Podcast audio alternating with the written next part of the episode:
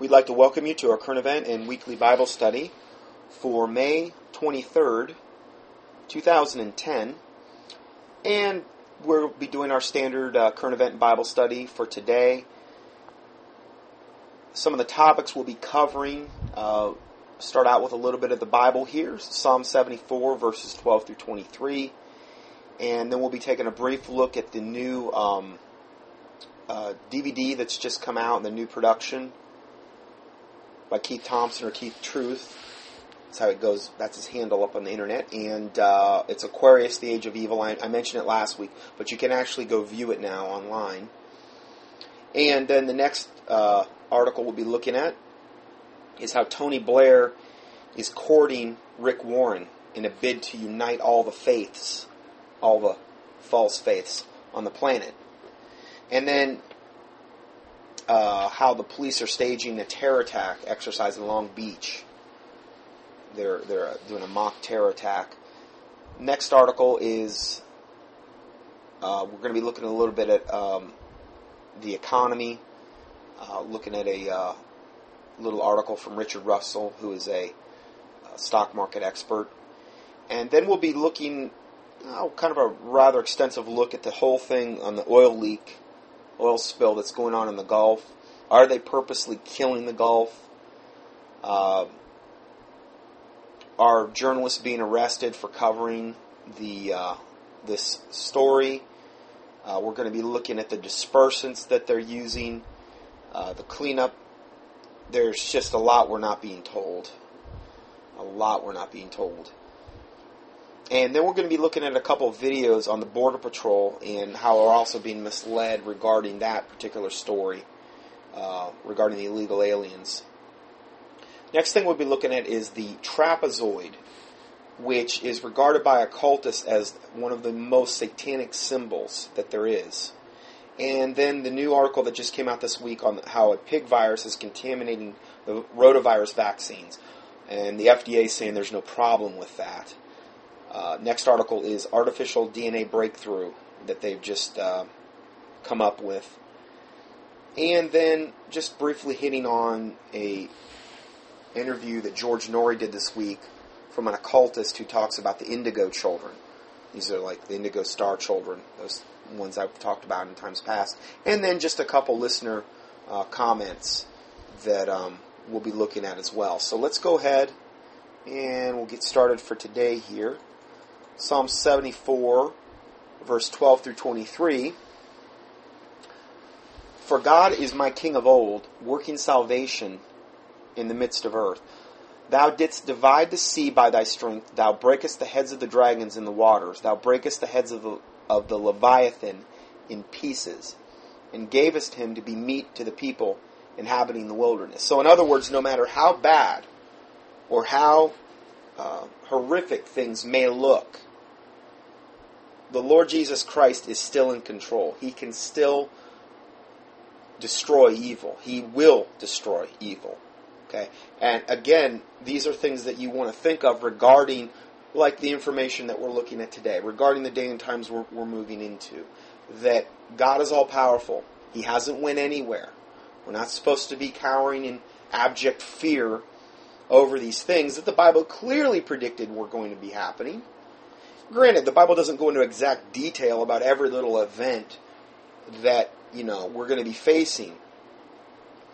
But all the things that are going on right now with all of the evil that we're seeing perpetuate, it really should be of no surprise to us. Of the strong delusion that's happening to the masses and to the church, quote, church at large, it shouldn't be any surprise to us.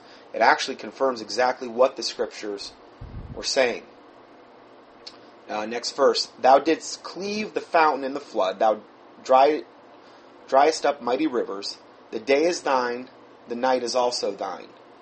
Thou hast prepared the light and the sun. So everything's God's. The Bible says the earth is the Lord's and the fullness thereof, and all they that dwell therein. So no matter what Satan may claim or, or, or lay claim to, the reality is, is everything belongs to the Lord. Next verse. Thou hast set all the borders of the earth. Thou hast made summer and winter. Remember this, that the enemy hath reproached, O Lord, and that the foolish people have blasphemed thy name. There's a lot of that going on right now. And the way, you know, the way that things are portrayed in, well, Hollywood or, or TV or the news is that God is not a factor whatsoever. He is the one thing typically excluded from whenever you see really just about any natural disaster or, or anything going on where where Hollywood's portraying evil. And, and it's always their portrayal is typically always well evil is where the real power is. And they'll have people that are essentially involved in the occult battling evil. It's like white witchcraft versus black witchcraft this movement that you see on TV where there are these heroes and they've literally got a series they call heroes they need to be born and these are ones that are going to protect humanity. It's not God protecting humanity, the Lord Jesus Christ, or his angels. No, it's not that. It's essentially evil. And this is a very big um, brainwashing scheme that, that you see here. So God is typically excluded from the conversation. Um, which is all by design because they want they don't want people to have faith that the Lord can deliver them. The Lord Jesus Christ can deliver them. They don't want they don't want people to have that faith. They don't want people to understand the concepts of the verses that we're talking about here. He's the one in control. But see if you don't have faith, without faith it is impossible to please God. Faith cometh by hearing and hearing by the word of God. So faith is, is the substance of things hoped for, the evidence of things not seen. So we have to have faith in order to please God. And if you don't have faith, there's little chance that your prayers are going to get answered without faith behind them. So let's go further. oh, deliver not the soul of thy turtle dove unto the multitude of the wicked. He's asking for, for protection here. The psalmist is asking for protection. Forget not the congregation of the poor forever. Have respect unto the covenant, for the dark places of the earth are full of the habitations of cruelty. I mean, if we only knew what were going on, you know, I, I know I get into a lot of this on a weekly basis here, but the wickedness that's actually going on all over the earth that we're not even aware of. God's aware of it. The Lord, Jesus Christ, Father God, they're aware of this, but we're really not. We may get glimpses and things of this nature, but um, evil men and seducers are waxing, meaning growing worse and worse, deceiving and being deceived. 2 Timothy 3.13, and um, this verse is just more evidence of that. Oh, let not the oppressed return ashamed. Let the poor and needy praise thy name. Arise, O God, plead, plead thine own cause. Remember how the foolish man reproaches thee daily. Forget not the voice of thine enemies. Now, primarily the enemies of God, if you think about this, are not really man so much as they are the wicked, evil entities. And this is one of the reasons why the Bible says to put on the whole armor of God, that you may be able to stand against the wiles of the devil. For we wrestle not against flesh and blood, but against principalities, against powers, against the rulers of darkness of this world, against spiritual wickedness in high places. So, the primary enemies of humanity, of, of, a, of a born again Christian, and of God, His angels, the Lord Jesus Christ, I mean, anything that is holy, are these evil entities that we just talked about here.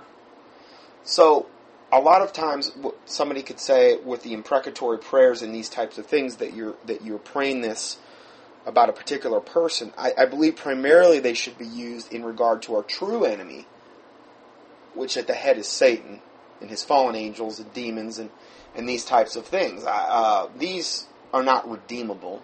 These evil entities will never repent. And I, I, think that a lot of times it's easy to look at verses like this and, and, associate them always with human beings, but our primary enemy are spiritual.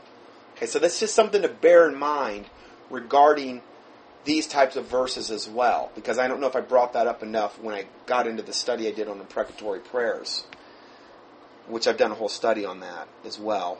And um, to access just about any study I've ever done, just go up to YouTube for now, T and Scott Johnson, and then, like in this case, imprecatory, that word, or prayers, and you'll find them up on YouTube. So it says, Forget not the voice of thine enemies, the tumult of, tumult of those that rise up against thee increaseth continually. And that's where we're at right now. And that, and again, that's what we're we're going to be kind of talk. We talk about this on a week to week basis that wickedness is increasing continually. Uh, before we get into the main study, the, this uh,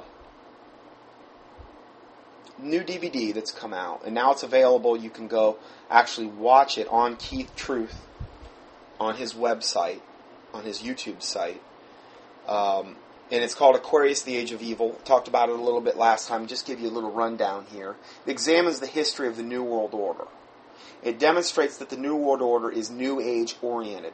The Zeitgeist films and the movement are exposed and shown to have ties to the New Age, Theosophy, Freemasonry, and the New World Order movements. It covers Benjamin Creme, Maitreya, 2012, and the utopian New Age coadjutors who have infiltrated the Patriot movement.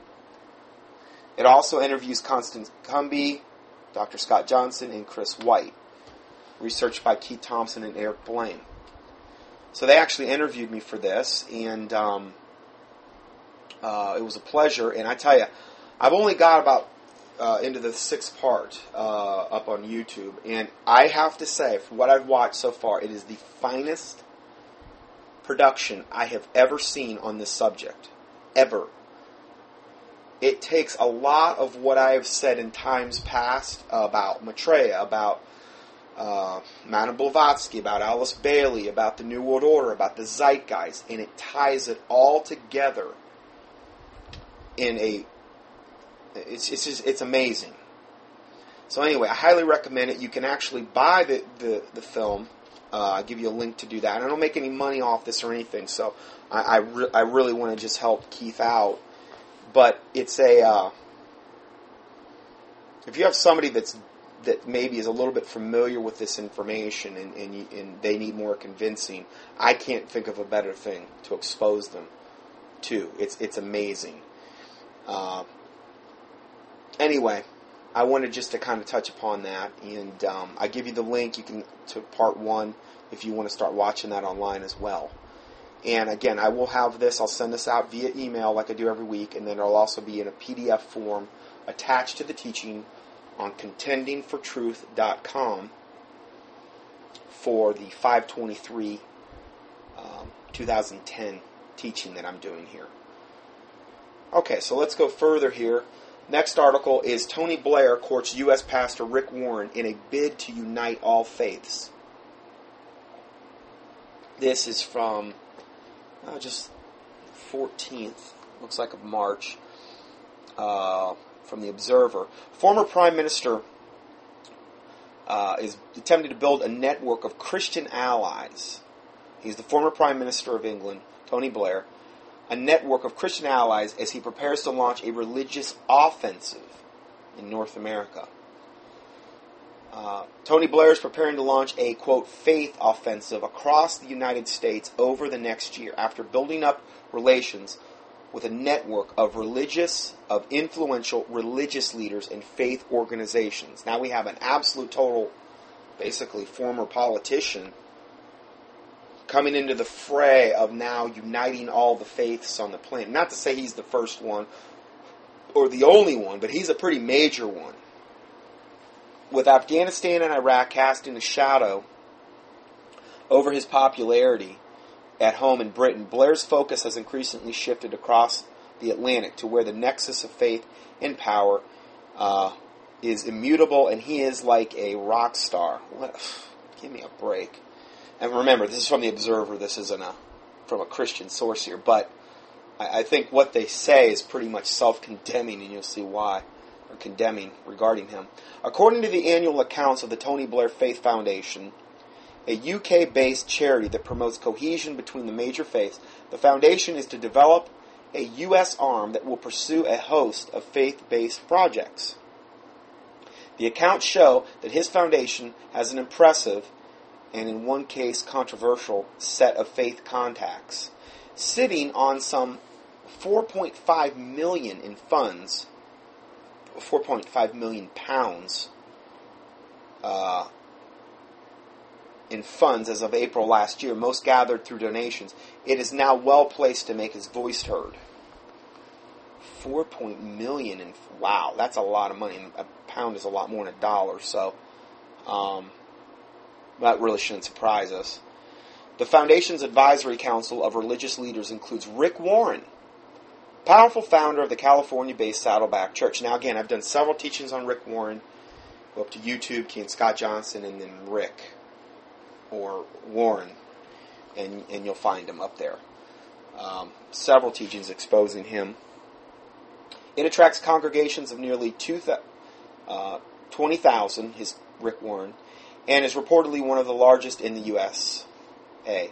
Warren, who has addressed the United Nations and the World Economic Forum in Davos, has been named one of the 15 world leaders who matter most. Rick Warren,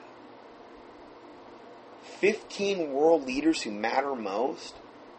I've told you this before that they only honor, meaning they, New World Order, the globalists, the elite, whatever you want to call them, they only honor their own. They're not going to let you get in that position unless they've allowed you to be there. I understand the Lord Jesus Christ is on the throne. Okay, but the Bible does clearly predict it's going to get more and more and more wicked, as as it was in the days of Noah. So shall it be in the days of the coming of the Son of Man. I mean, Noah's day was about as wicked as you could get, and we've got all these other Bible verses that confirm that as well. We know there's going to be a strong delusion sent by the Lord, according to Second Thessalonians chapter two.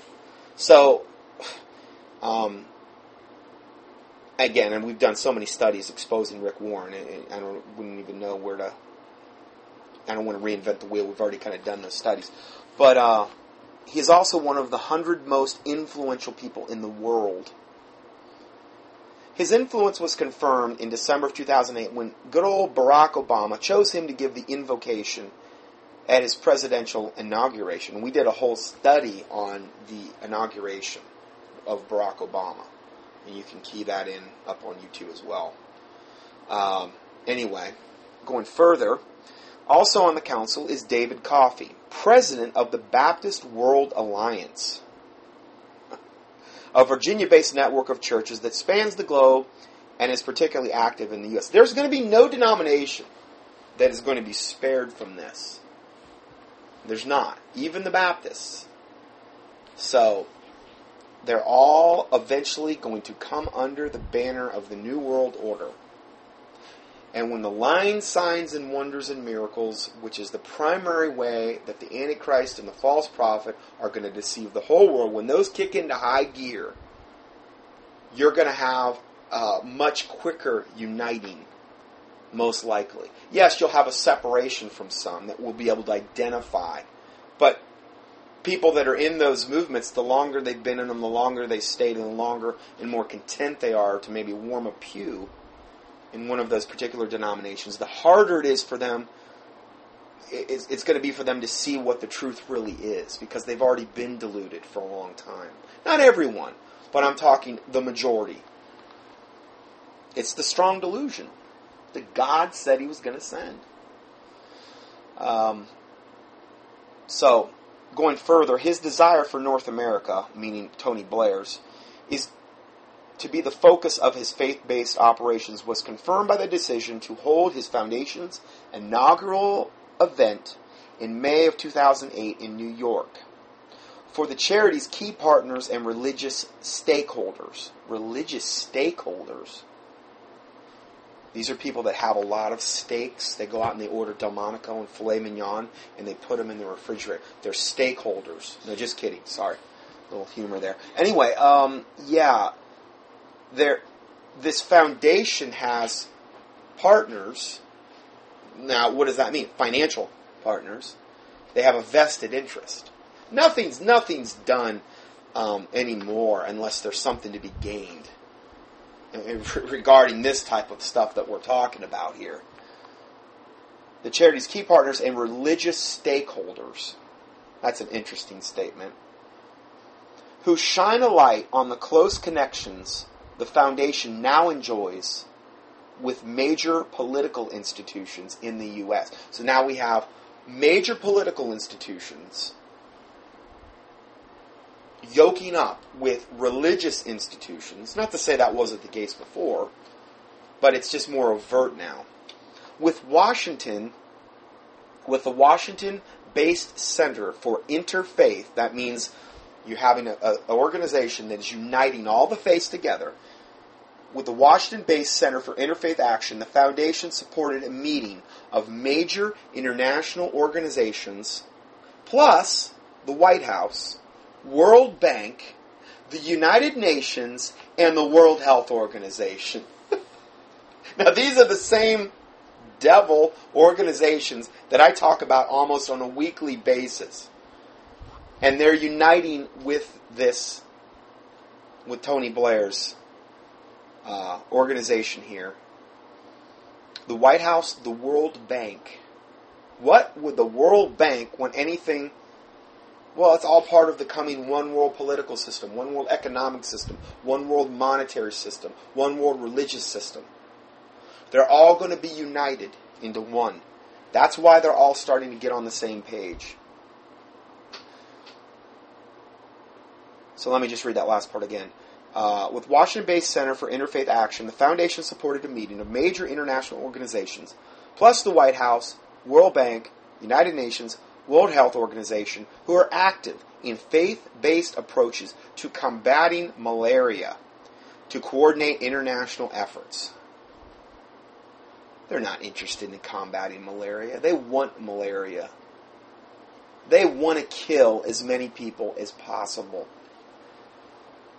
That one guy that that, that in, uh, invented MMS, that miracle mineral solution, was a total cure for malaria. They took it to all these villages in, in Africa, and it was curing everybody. But that's never gonna. They don't want. They don't want to cure people. They don't want to really do that. They, they'll they'll they'll put up a facade as though yeah we want to do this and we want to do that. We want to buy a mosquito netting. What we really want to do is we want to vaccinate them against this malaria. I'll just kill them quicker just vaccinate poisons. We're gonna we're gonna we've done so many studies on vaccinations. Again, you can you can find those up on either contendingfortruth.com in the archive section or up on YouTube if you want to know more about that. But yeah, the guy that invented Miracle Mineral Solution, that uh, I think his last name's Humble. Anyway, you can key that in Miracle Mineral Solution online. They, they had a basically a 100% cure rate on malaria. Now, the thing is, is if you use that stuff, all I'm telling you is be careful. Okay? I have a Word document I'll email you on how to do it properly. Email me and I'll, I'll email it to you. It's Dr. Johnson, D R J O H N S O N, at the letter I, the letter X, dot netcom, N E T C O M dot com. I'll email you my I think I got a couple Word documents on it. Uh, because if you take literally one more drop of that stuff than your body can handle on a given day, you will be throwing up violently. This is why I don't advocate it very much because you got to be careful with that stuff. Silver will not the, the colloidal silver that I use, the Envive silver, will not do that. I've never and now it can give you what they call a Herxheimer reaction, which is a die-off reaction, but not anything like like um, this. The, the MMS is really, really, really, really strong stuff. Um, so just be careful. Email me. I'll get you the email document. Um, if you the silver, my website on the silver is uh, dr um, dash johnson doctor dash johnson.com www.dr dash johnson.com um, but anyway let's go further here Anyway, they're, these, they have faith based approaches to combating malaria to coordinate international efforts. Other North American faith based initiatives endorsed by the Foundation include the Faith Act Fellowship, which selects 30 leaders aged 18 to 25 drawn from different faiths from the US, the UK, and Canada to embark on a 10 month journey of interfaith service. Well, what does that mean? That means you could have somebody from Buddhism, Hinduism, whatever, and Christianity, most likely pseudo Christianity, and they're drawing these people together and, and sending them out on a 10 month journey of interfaith service. So, yeah, we can all get along, we can all see what common ground we have. The Bible says to be not unequally yoked together with unbelievers. For what communion have, you know, righteousness with unrighteousness? And we're supposed to come out from among them and be separate, saith the Lord, and touch not the unclean thing. And then God says, I will receive you. And he'll be a father to us, and we'll be his children to him. So this is not something that we want to be uh, yoking up with. It's one thing to witness to somebody of a different faith, it's, if that faith has taken them to hell. It's one thing to do that. It's another thing to be yoked up with them and to say, oh, let's put aside our petty differences and just get all on the same page. But that's one world religion. That's what we're moving toward. It's what the Bible clearly predicts. Blair's status is such that he is now called on to sprinkle stardust at religious gatherings. He comes out there, he dresses, he dresses like a pixie, and he has his little wand, and he comes out with stardust. They have him up on one of those ropes, those little ropes, and they, he flits around the the audience, and, and he looks like Tinkerbell. It's crazy. He's in like a little tutu tights. No, just kidding. Sorry. That would be a scary sight, actually. Anyway, Blair's status is such that he is now called on to sprinkle stardust at religious gatherings, such as a speech he delivered at the National Prayer Breakfast in Washington. Even his autobiography called The Journey, for which he was paid 4.6 million pounds in advance, appears to be aimed at the U.S. market. 4.6 million pounds? In advance? That's the kind of money that these ex high level politicians can command. Speaking engagements, books they write, or whatever. It's probably a ghostwriter, who knows? It's unbelievable the amount of money these guys make. Now, I've got two links here regarding Rick Warren um, and Rick Warren and Rupert Murdoch, who's actually a member, one of the most evil men on the planet. Rupert Murdoch is actually a member of Saddleback Church, just so you know. I've given you the two links to my teachings up on YouTube that you can click into. You don't have to search for them. I don't have anything on Tony Blair where I've ever done teaching, but this ties in a lot to with what Rick Warren's doing. So, wanted to touch on that. Next article Pentagon police stage terror attack exercise in Long Beach. This is from May 19th. If you live in Long Beach, California, you may think the city is under attack by terrorists today. Uh, the Alder Realty Investment Company in Long Beach has sent a notice to residents informing them that response agencies, including the U.S. Coast Guard, the local police, the fire department, along with the military, will be conducting a training exercise in the city, which is entitled Port Protector 2010. An attachment to this notice states it will consist of a training exercise in response um, to a terrorist threat, including a hostage scenario and hazmat training, which is like where you get into biological warfare with hazmat suits. Uh, a United States Coast Guard helicopter will be flying overhead as part of the training exercise. The exercise continues. Weapons will be brandished, but there'll be no gunfire. But they will be brandished. I mean, unbelievable. Long Beach motor officers will be patrolling the outer perimeter areas of, of the exercise for safety and to keep non exercise participants out of the exercise area. Long Beach exercise is, is another example of an engineered demise of the posse comitatus and a usurp, usurpation of the right of the states to control their police, emergency services, and National Guard under the guise of the manufactured war on terror. In short, Posse Comitatus is dead so far as the government and the Pentagon are concerned. Increasingly, there is little divide between the military and local law enforcement. And again, that's another thing you'll, you'll see as we move in more into the New World Order. You're going to see a combining not only of, of religions, not only of a melding and melting away of country borders and things of this nature. It really, it's going to take place on just about every level of society but you're also going to see then the local police in the states merging with federal and these types of things. Obama signed Executive Order 13528 on January 11th, establishing a quote Council of Governors described as an advisory panel that will allow the Pentagon to implement contingency plans designed to seize control of the state National Guard in the event of a national emergency. So he's already signed that.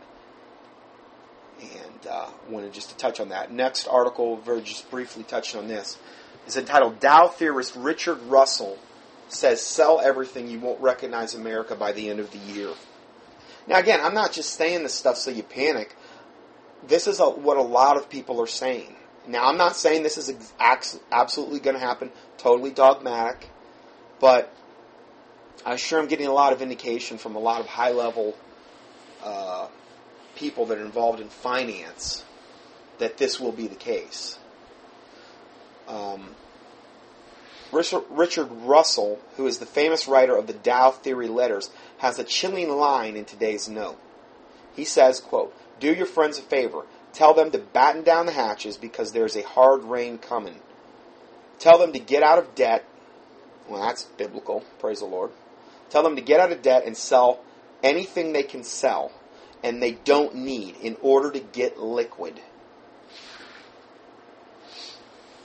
So what the reason he's saying this is because if things start to go down and get bad, if you're sitting on a whole bunch of assets like IRAs or 401ks or whatever, most likely you'll never see them again. You probably will never be able, or if and when the banks reopen, if there's a banking collapse.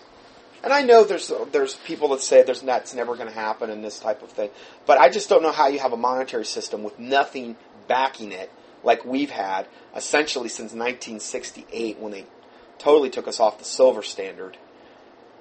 I don't how you have a monetary system with nothing backing it and it just can continue forever and never implode. It doesn't make a whole lot of sense. Let's go further. Um, in other words, sell what you can sell. Be in a position where you can ideally get out of there on a moment's notice.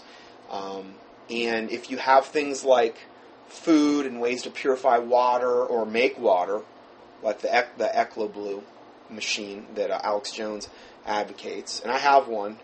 You know, I, let me t- say something about that. I, I bought that thing, and um, I bought it before they came out with the new ones, and um, I use it. It's a pain. I'll say that. Now I don't know. Maybe the new ones are a lot better. I've had other people tell me. I had one guy say that he sent his back. It was just too much of a pain to use. It's a lot of work. The the first ones, and they still sell those, and they're like nine hundred ninety nine dollars now. They've come way down in price. I got mine right before the price dropped. Ugh. Anyway, um, they work, but it's a lot of work to maintain them. It's not easy, and particularly on those the um, older versions, the tolerances on those machines are extremely tight. In, o- in other words, in order to get the panels off and do this or do that, uh, you have to have like the hand strength of a gorilla in order to do a lot of this stuff. i am a pretty strong guy, and I mean, it's everything I can do to even work on the thing sometimes. You know, I mean, hey, if you're if you're adept at strongman, all you women out there, if you go to your strongman competitions, if you go to the arm wrestling competition, you got a lot of good hand strength. I think you can handle it. But for those of you who are not involved in that, it, it can be pretty tough. So anyway, but the new machines they got coming out, I, I think the one they, they say right now, I don't know if it's 450 or 900 watts it costs it, of power to run it. The new machines are almost half that to run it, and yet they put out more water. So they must have made some big breakthrough with the new ones they've got out now. It's also another added stage of filtration. Um, maybe they figured out some of the problems um, with the first ones because they're they're tough. I wouldn't advise really getting one of the first ones unless you know if money's a super big issue. You can get one of those now for nine hundred ninety nine dollars. The bottom line is is that is a way that you can make water without having to rely on anyone. You have your own little water plant, and it basically takes the humidity out of the air and makes it into water. Okay? Again, you need to maintain the machine, um, clean it on a regular basis in order so that the water is nice and fresh. Okay? Because if you don't do that, the water will get bad. Trust me. Uh, I've had a year of tearing my hair out trying to keep this thing maintained, and I think I've got a pretty good system right now, but it's not that easy. Uh, but the bottom line is, is that is something that could literally sustain quite a few people. If you were, I mean, if you're in a desert, it's not as easy because the humidity's not there for the for it to pull out. Okay, but in any kind of normal humidity environment, you're going to be able to make quite a bit of water with this thing, and it could literally be something that would really save a lot of lives in a particular scenario or situation. But if we were to lose power, you got to have a way to power it as well. The new machines now they've got solar panels that you can power the machine. And I looked looked up there the other day, and uh, the solar panels for my machine, because it's like kind of conflicting information. It says 450 watts and it says 900 watts. Solar panels to power the machine for the one I've got, for the one that's $999 up on the on their website, uh, Ecolo and you can go up to Alex Jones or go to Ecolo Blue, and you'll, you'll see the ads for it. E C O L O B L U E, Ecolo Blue, as I believe it's spelled. Uh, the solar panels are like six grand to power my machine. I thought, well, that's reasonable. Where do I sign up? And then I went and I looked at the solar panels for the more expensive machine that just came out. That's like three or four hundred dollars more, and it's it's four thousand, so it's two thousand less. Now I think that's overpriced personally regarding solar. A lot of times people that sell solar, it's super overpriced. But the bottom line is is it would be a way to power the machine if we didn't have power. And all I'm telling people is that whatever you can do, whatever the Lord leads you to do, and I'm not saying don't pray and fast about anything that I'm telling you to do or, or suggesting you may do. I'm not telling you to do anything. But pray and fast about it. See what direction the Lord leads you. If you have the money and He can He led you in that area, it's something you might want to think about. Because water outside of oxygen is like the main thing we need to live. Can't live that long without oxygen. Just try holding your breath. But water is the next thing that can become crucial. And these will be things that will be withheld from us when things get bad. That's why it's good if you have your own property to have a well and have a well that is either powered by solar or something that you can hand pump. And then if the well water's bad, you want a way to kind of purify the water as well just things to think about. And I've got into a lot of these little different things over the over times past. I just wanted to touch upon this. Um, anyway, he says this Dow theorist Richard Russell, going back to this article, tell them to get out of debt, sell anything they can and don't need in order to get liquid. Okay, again, he's saying get liquid, get water. You know, like I said, oh, just kidding. Sorry, a little joke there. Anyway, tell them that Richard Russell says that by the end of this year they won't recognize this country. They'll retort, How the dickens does Russell know? And who told him? Now, I haven't had anybody retort to me lately, much less say, How in the dickens does Russell know or who told him? That was like an expression my grandma used to use. You just don't hear that very much anymore. Anyway, how in the dickens does Russell know? Who told him? Tell them the stock market told him. The fact is, I've been seeing a deterioration in the stock markets ever since early April, and this is the face, and this is in the face of improving business news. Okay, so this is just what one Dow theorist is saying, and uh, something you might want to think about. Next article Are they purposely killing the Gulf? We're going to look at that today. Uh, this is by uh, guy named William Spear. It's from 517 of this year. The private foreign international monetary banking cartel controls its puppets in Washington as it controls its oil company executives. And everything the cartel does is anti life. I think that's something that's very important to understand about a lot of subjects that we talk about. Satan comes to kill, steal, and destroy, right? It's anti life. Satan is anti life.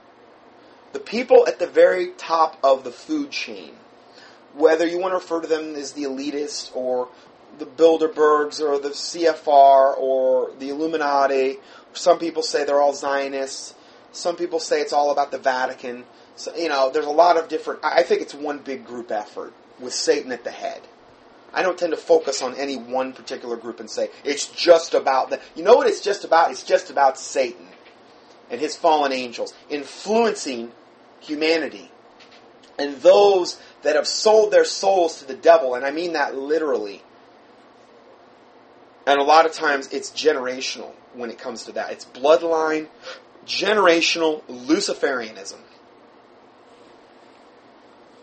which is really going to be the coming essence of the religious system that we're moving into in the New World Order, Theosophy. And this is why I like that Age of Aquarius um, DVD that just came out so much. Because he really gets into that. He really uh, ties everything together. I mean, man, Keith really did his homework for that. Really did an excellent job on this, exposing it.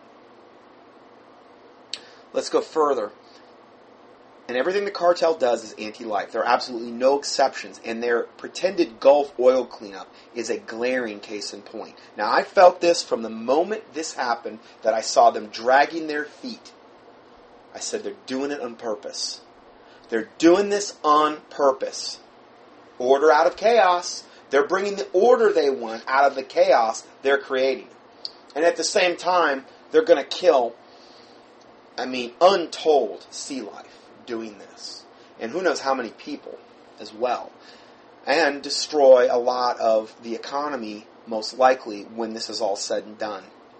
Instead of cleaning up the unprecedented catastrophe created by the cartel's megacorporations, Halliburton, Transocean, and British Petroleum, these very same companies are purposely killing the Gulf of Mexico under the pretense of cleaning it up. See, they say they're doing one thing, but the, they're actually doing the exact opposite.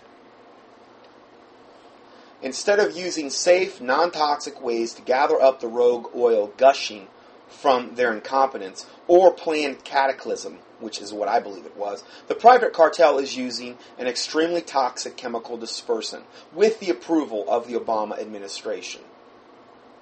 You know, the thing that, that I, I wondered about this from the very beginning, the, the first thought that ever came into my head is that once this happened, and once this oil started coming to the surface, because oil is lighter than water, now what the dispersant is doing is causing most of the oil to sink now. We're going to look at that. But if they wanted to really get on it quick, and I believe they've got the technology to cap this thing, I think it's all being suppressed. I believe we could have capped that thing short order but it was it was planned, so they don't have any reason or desire to cap it.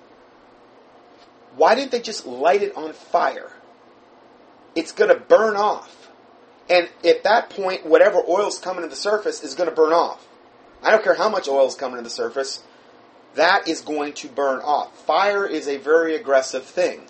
If you've ever seen one burn, as long as there's fuel there, it's going to burn. Wouldn't that have been a real quick you know, uh, granted, I understand there's going to be some pollution created from burning the oil, but it's better than the oil getting all into the ocean systems and killing all the all the animal life and killing the livelihoods of a lot of people and and whatever it's the consequences are going to be. They could have had it right there contained because as the oil came to surface, it's going to be burned up.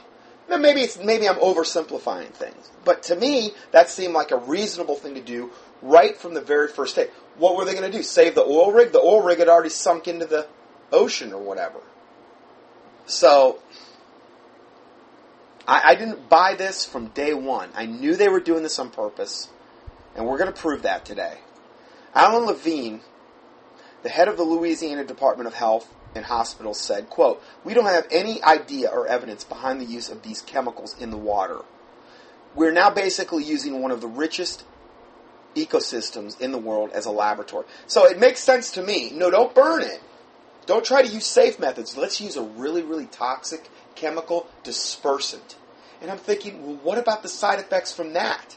Now you've got two toxic things in the water. You've got millions of gallons of crude oil spewing out from the bottom of the ocean, and now we're going to spray this dispersant on via planes, which is going to be more chemicals in the water, and it's going to actually cause the oil to sink. And we're going to look at, at that. This is so horrific, what is going on.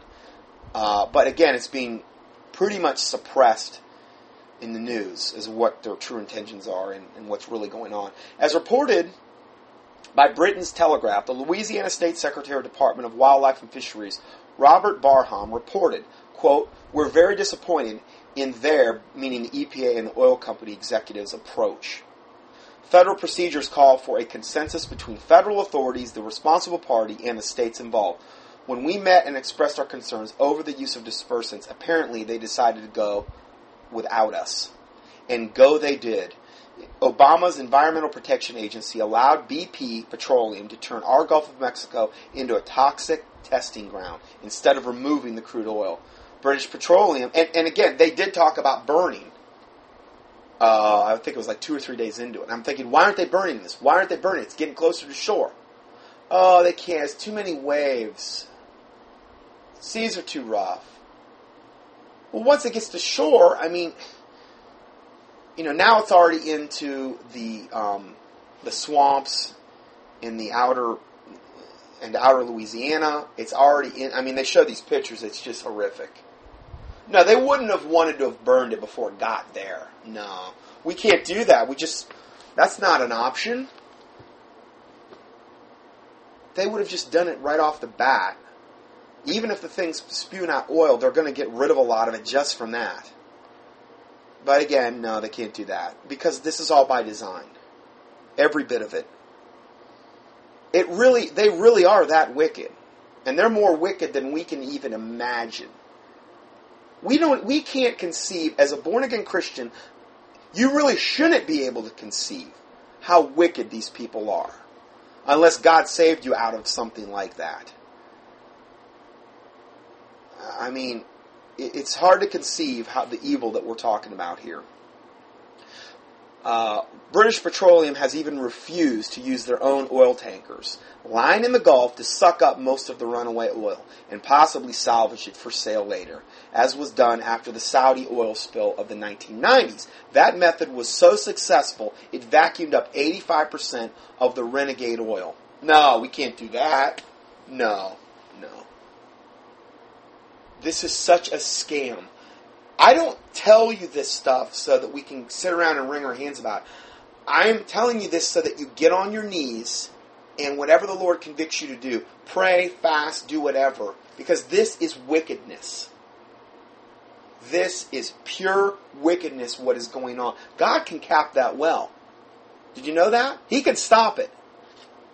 And I'm not blaming any Christian. I'm just saying I think this is something we should pray for if it be his will. Nevertheless, not my will, but thine be done. Now I understand God's judgment on America it is well deserved. Okay? For on so many different levels. So, but if it be his will, I think this is something we should really be praying about. Um, let's go further. Nick Posey, a former oil pipeline engineer and operations project manager, manager is puzzled why BP did not salvage perfectly good crude oil for later sale and thereby protect marine and wildlife. No, we wouldn't want to do that. What Mr. Posey does not know is that the oil companies are owned by the world's only, uh, only legal counterfeiters, which are the International Monetary Banking Cartel, who can, quote, print all the money they want. So making money on the Gulf oil spill was not really important to them. Killing the Gulf of Mexico is apparently what's important for them. For their own cryptic and esoteric reasons. That's a really awesome, very accurate line I just read you. Remember what I said before? There's nothing backing the money, they just print it as they need it?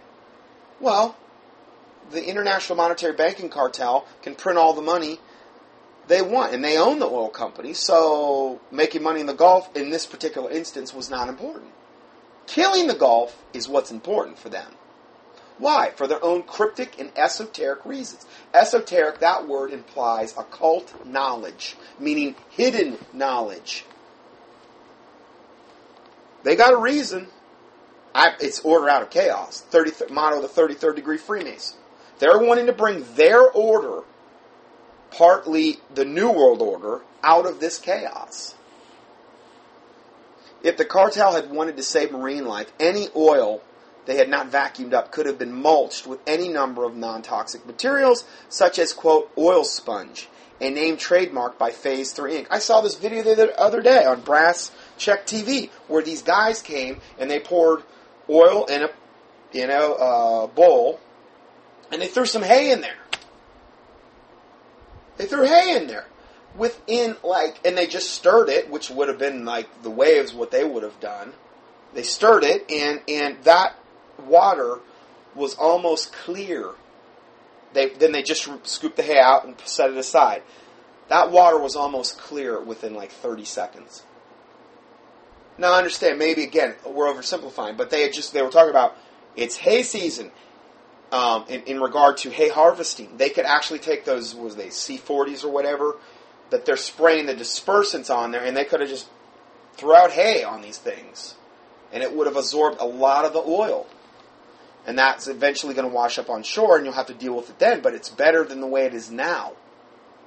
At least there there would be something that you could actually um, get. The way it is now, if it washes up in a liquid form, you can't really.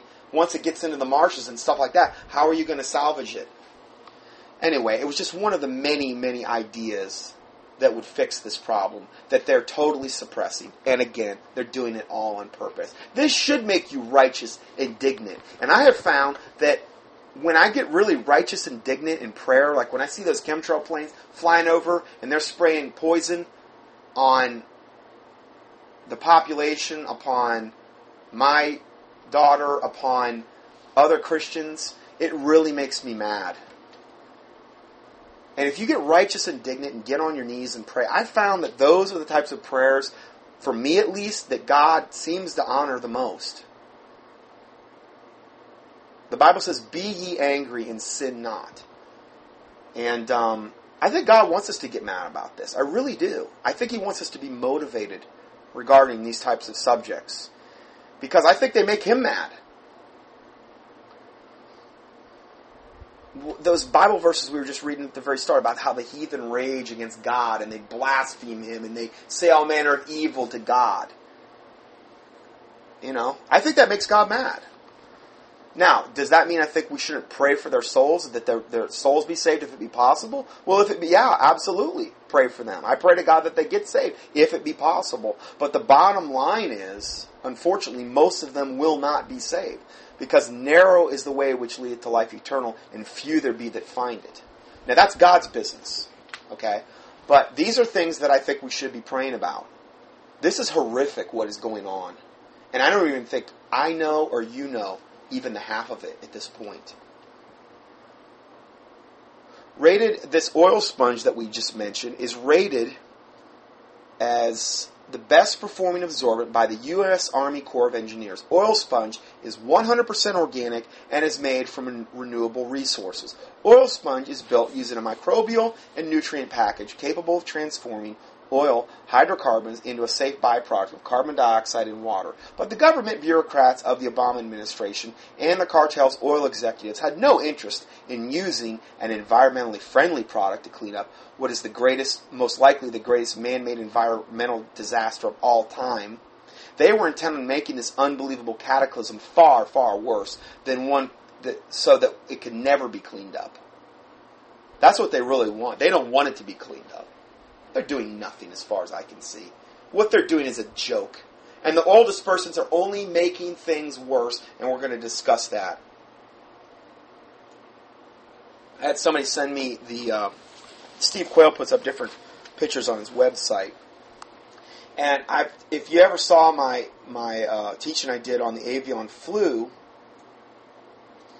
there's something called the Illuminati card game, which I believe came out in 1991 or 93, where it's this card game they had on New World Order stuff. And a lot of the stuff in this card game, a lot of the pictures that they had, have all come to pass. For instance, the Twin Towers being hit, the 9 11 incident, that was already, that was one of their cards. And I showed this in the thing. And the title of that particular section of the presentation I did is Does the Illuminati Telegraph Their Punches?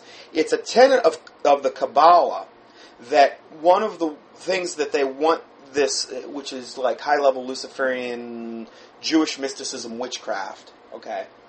Kabbalah, the Kabbalah. One of the tenets of that is that you tell your enemy what you're going to do to them prior to you doing it to them because they love the fact that you're powerless to do anything about it. It's like a power trip to them. That they, they, they like that. And a lot of these things, and I go over instance after instance where it was unbelievable that they telegraphed their punches.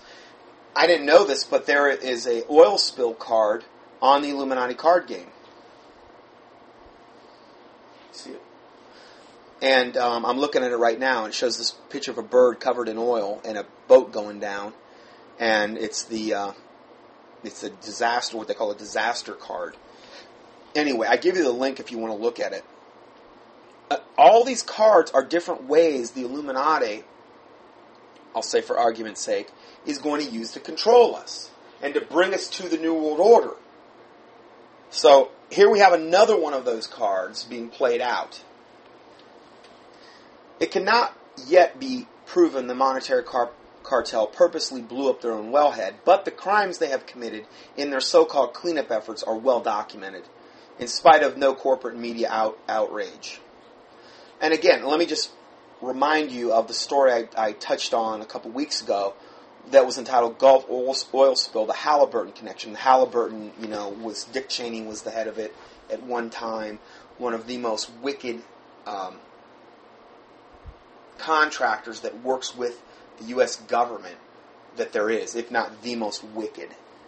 Okay, investigators delving into the possible cause of the massive Gulf oil spill or focusing on the role of the Houston based Halliburton Company, the giant energy services company, which was responsible for cementing the drill into place below the water. The company acknowledged Friday that it had completed the final cementing of the oil well and pipe just 20 hours before the blowout of last week. So 20 hours before this happened to this oil rig, just so happened Halliburton had just completed the final cementing of the oil well and pipe. 20 hours. And I'm sure there's no connection there I'm sure they're innocent, pure as the driven snow. Rebecca of Sunnybrook Farm.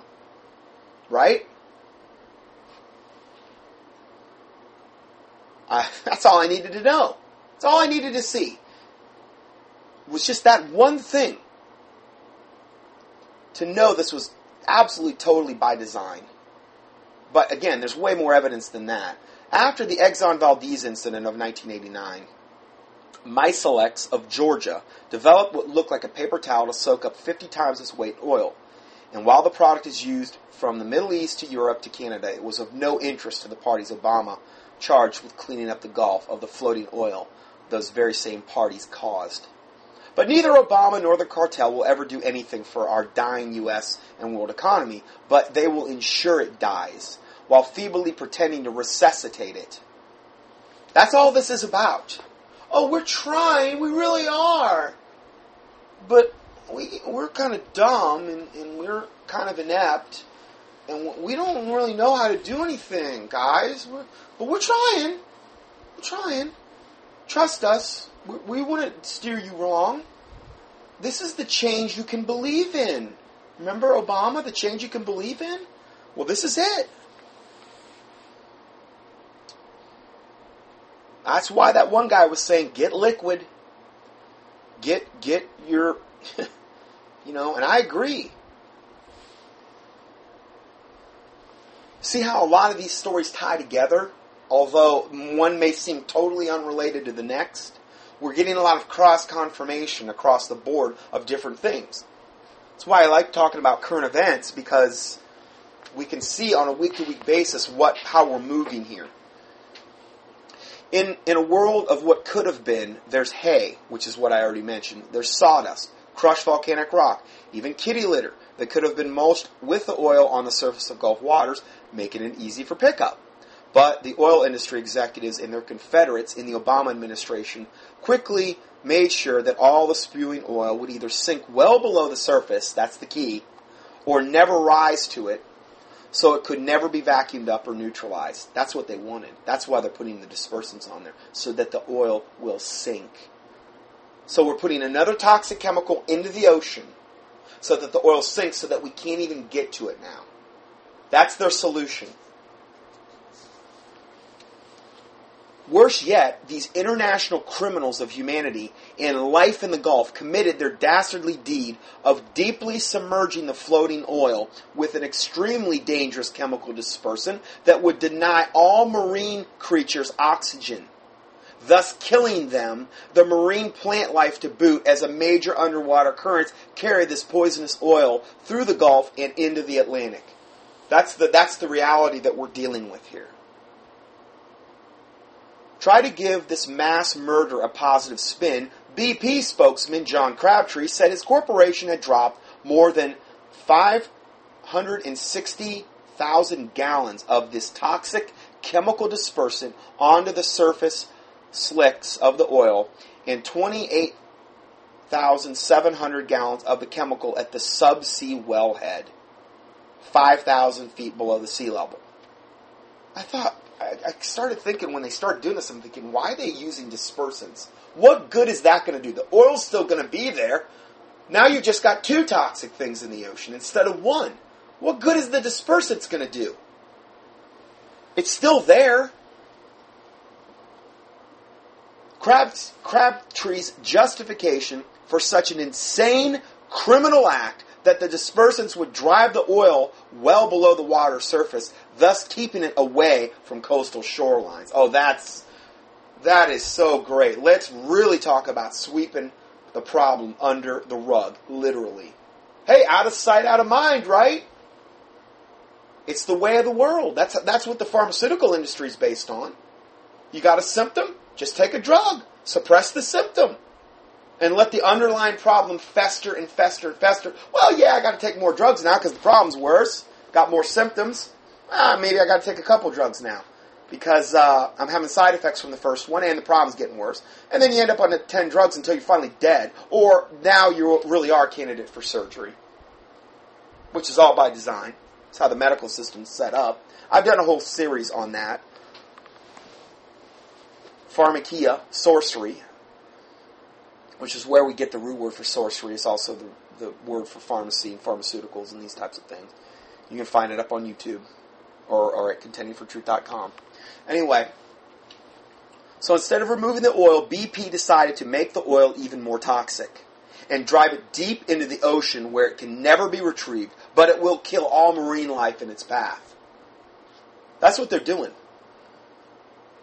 This is absolute total satanic insanity from the Corps of Engineers, FEMA, and the Environmental Protection Agency, Coast Guard, and the Gulf State um, and the Gulf State Environmental Protection Agencies, the message is is the same.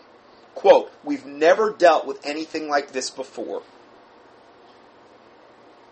The Obama administration also conspired with BP to fudge the extent of the oil leak. According to our federal and state resources, after the oil rig exploded and sank, the government stated that 42,000 gallons per day was gushing from the seabed chasm.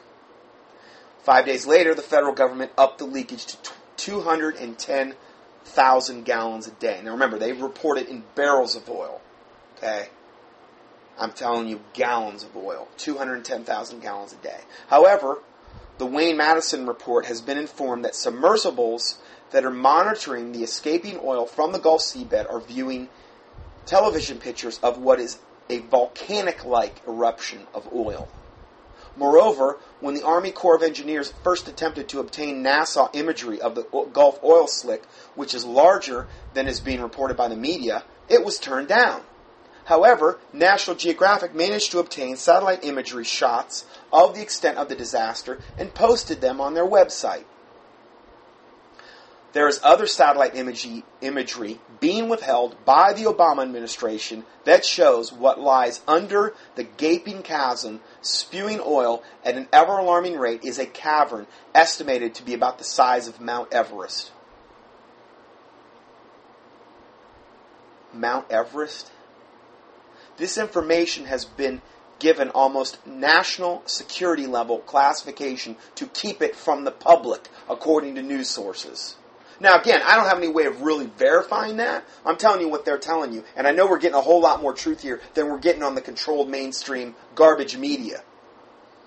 Mandy Joye, a marine sciences professor at the University of Georgia, carefully chose her words about BP's deplorable dispersants, saying, quote, anything that requires oxygen will not be able to survive in that water. The food web is going to change. You could stymie the entire production level of the Gulf of Mexico. That's a very real possibility. Now, again, she was being very careful with her words there. BP's chemical dispersants contain 2 buto ethanol, a compound that kills marine and wildlife, exactly the life of our cleanup measures would try to save. So there they're using an ingredient that kills marine wildlife, and they know that. They're doing it on purpose. BP's chemical dispersants currently being dropped by airplanes break the crude oil into tiny droplets that sink well below the water surface where they form a giant cloud or plume, making it impossible to gather as it is the obvious intention. Why would you even use this? Why would you want to break it up and disperse it and make it sink. That would be the last thing you'd want to do. What you should have done is lit the thing on fire, the cost of one match when it first happened. The thing would still be burning, but how could it have? It would have been burning. I don't care how much oil's coming up, it'll still burn. No, we couldn't do that. And with this poisonous plume creating a dead zone, currently estimated to be about the size of Delaware and Rhode Island combined, hidden at about 3,000 feet of water, no one can place an accurate figure on how much oil is actually gushed into the Gulf. We don't even know. We don't even have a clue. Can you imagine when all the dead sea life starts either coming to the surface or floating up on shore? Or the effects of that. Can you I, you? I don't even think any of us can fathom what an absolute total abomination this is is going to turn into. It, that it already is. And once this death-dealing plume reaches the large, rapidly moving loop current, and I'm, it's already done that. I believe it's already done this. This oily cloud of doom could swing toward Florida and Cuba, killing the coral reefs and all the marine life there. This is horrific. According to Stephen Howden, an oceanographer at University of Southern Mississippi, the loop current could drag the oxygen-destroying cloud into shallower waters, thus potentially impacting coral reefs and fisheries near Florida's coast. Another famous person for misleading um, and under for misleading and understated remarks is, of course, Barack Obama. There can be no denying that Obama and his EPA regulators are accomplices to the crimes of in the Gulf of Halliburton, Transocean, and British Petroleum, or BP, by allowing these perpetrators of the disaster to be the ones in charge of the capping and cleanup efforts. And instead of ex- exonerating the oil company executives, extricating the oil company executives and government bureaucrats who dumped over half a million gallons of toxic dispersants into the Gulf, you should be arresting them for crimes against humanity, not to mention marine life and wildlife. Additionally, Obama Obama's teleprompter writers had the ignorance to state the ridiculous, where he said, quote, I know BP is committed to pay for the response effort, and we will hold them to their obligation. Right. Never going to happen. The very obvious point is Mr. Obama's you should have saved the Gulf of Mexico by making sure Transocean, Halliburton, and British Petroleum had nothing to do with the cleanup efforts rather than making them pay to turn the Gulf into a dead zone. Uh, Obama went on to say many parties, including the federal government, should accept blame for the disaster. He stopped short of saying he himself should be in prison for his part in destroying the Gulf, though. He says, quote, there's oil leaking. We need to stop it. And we need to stop it as soon as possible, said Obama. Right. You liar. Then he says it's not a leak. Mr. Well, that ends by saying it's not a leak, Mr. Obama. It's a volcanic gusher spewing out an Exxon Valdez every two to four days, at least. We don't even know the half of it. Next article. BP and the Coast Guard have threatened to arrest journalists for covering the oil polluted shoreline in Louisiana. U.S. Coast Guard's motto is Semper Paratus, in Latin meaning always ready or always prepared. In the case of BP's Gulf oil disaster, the Coast Guard is apparently always prepared to prevent the media from covering Louisiana's oil soaked Gulf shoreline. CBS journalists were threatened with arrest by BP contractors and the Coast Guard when they attempted to film the beach. And they got a video here you can watch. This is BP's rules, not ours, someone aboard the boat said. In other words, BP is running the show not the Coast Guard or the government. Oh, so BP can tell me to stay off the beach. They own the beach now. They they committed this unbelievably horrific act, and now they own it all, evidently, by default. That, that makes a lot of sense. Carl Burkart, writing for Mother Jones, reports numerous unconfirmed reports of cameras and cell phones being confiscated, scientists with monitoring equipment being turned away, and local reporters blocked from access to public lands impacted by the oil spill. But wait, writes Burkart, isn't this a public beach? From my viewpoint, it looks as though the Coast Guard has been given direct orders to protect BP's public relations interests, above safety concerns over air and water quality, above the outcries of local governments in need of aid, and worst of all, above the need for the American public to be informed about what's really going on in the Gulf. Here's another one. At what cost? It's entitled At What Cost? BP spill responders told to forego precautionary health measures and cleanup. This is from Venice, Louisiana. Local fisher, and again, I've got all this linked. You can click in all these links and see this for yourself. Local fishermen hired to work on BP's uncontrolled oil leak in the Gulf of Mexico are scared and confused. Fishermen here and in other small communities dotting the southern marshes and swamplands of Barat, Baratia Bay are getting sick from working in the cleanup. Yet BP is assuring them they don't need respirators or other special uh, protection from the crude oil and its strong hydrocarbon vapors or chemical dispersants being sprayed in massive quantities on the oil slick. You don't need any. Come on. You don't need any of that. You just probably need a vaccine, maybe. You know, or some more drugs. Fishermen have never seen the results from air quality monitoring patches some of them wear on their rain gear when they are booming and skimming the giant oil slick. However, more and more fishermen are suffering from bad headaches, burning eyes, persistent coughs, sore throats, stuffy sinuses, nausea, and dizziness. They are starting to suspect that BP is not telling them the truth. Oh, I, wa- I wonder why. So the very fishermen whose livelihoods are gone, gone, they're done. They're going to have to move, you know, I don't know how far this is going to spread, but they'd have to move to another part of the planet. The very fishermen whose livelihoods are they're they're killing those very fishermen in the cleanup effort. What's what's one of the main things it's doing? It's benzene. This is an article entitled Benzene the Killer Plans to Evacuate the Gulf Population. Now, again, I haven't been able to get verification on this evacuation of Florida. Okay? But all I can tell you is I've gotten several emails from individual people that are saying that there are National Guard units mobilizing in different parts of the country that I believe are being sent to Florida. Uh, all kind of chatter regarding this, where Florida could literally be evacuated or be on lockdown, martial law, the whole nine yards. I don't know. I'm just telling you, I'm giving you a little bit of a heads up. I mean, if this is as bad as, as we're saying, and, and I, it's at least this bad, there's going to have to be some really horrific things that happen as a result of it, most likely. Because you can't suppress this forever. Benzene, incredible amounts of benzene are being released into the atmosphere, and it is clear and is a clear and present danger not only for old people with respiratory problems, but with the Gulf population in general. International, the International Agency for Research on Cancer, or the IARC, has determined that benzene is a human carcinogen and can cause various forms of cancer from prolonged exposure. Exposure to high level of benzene show association with leukemia cancer, including acute myelogenous leukemia, acute lymphocytic leukemia, and chronic myelogenous leukemia.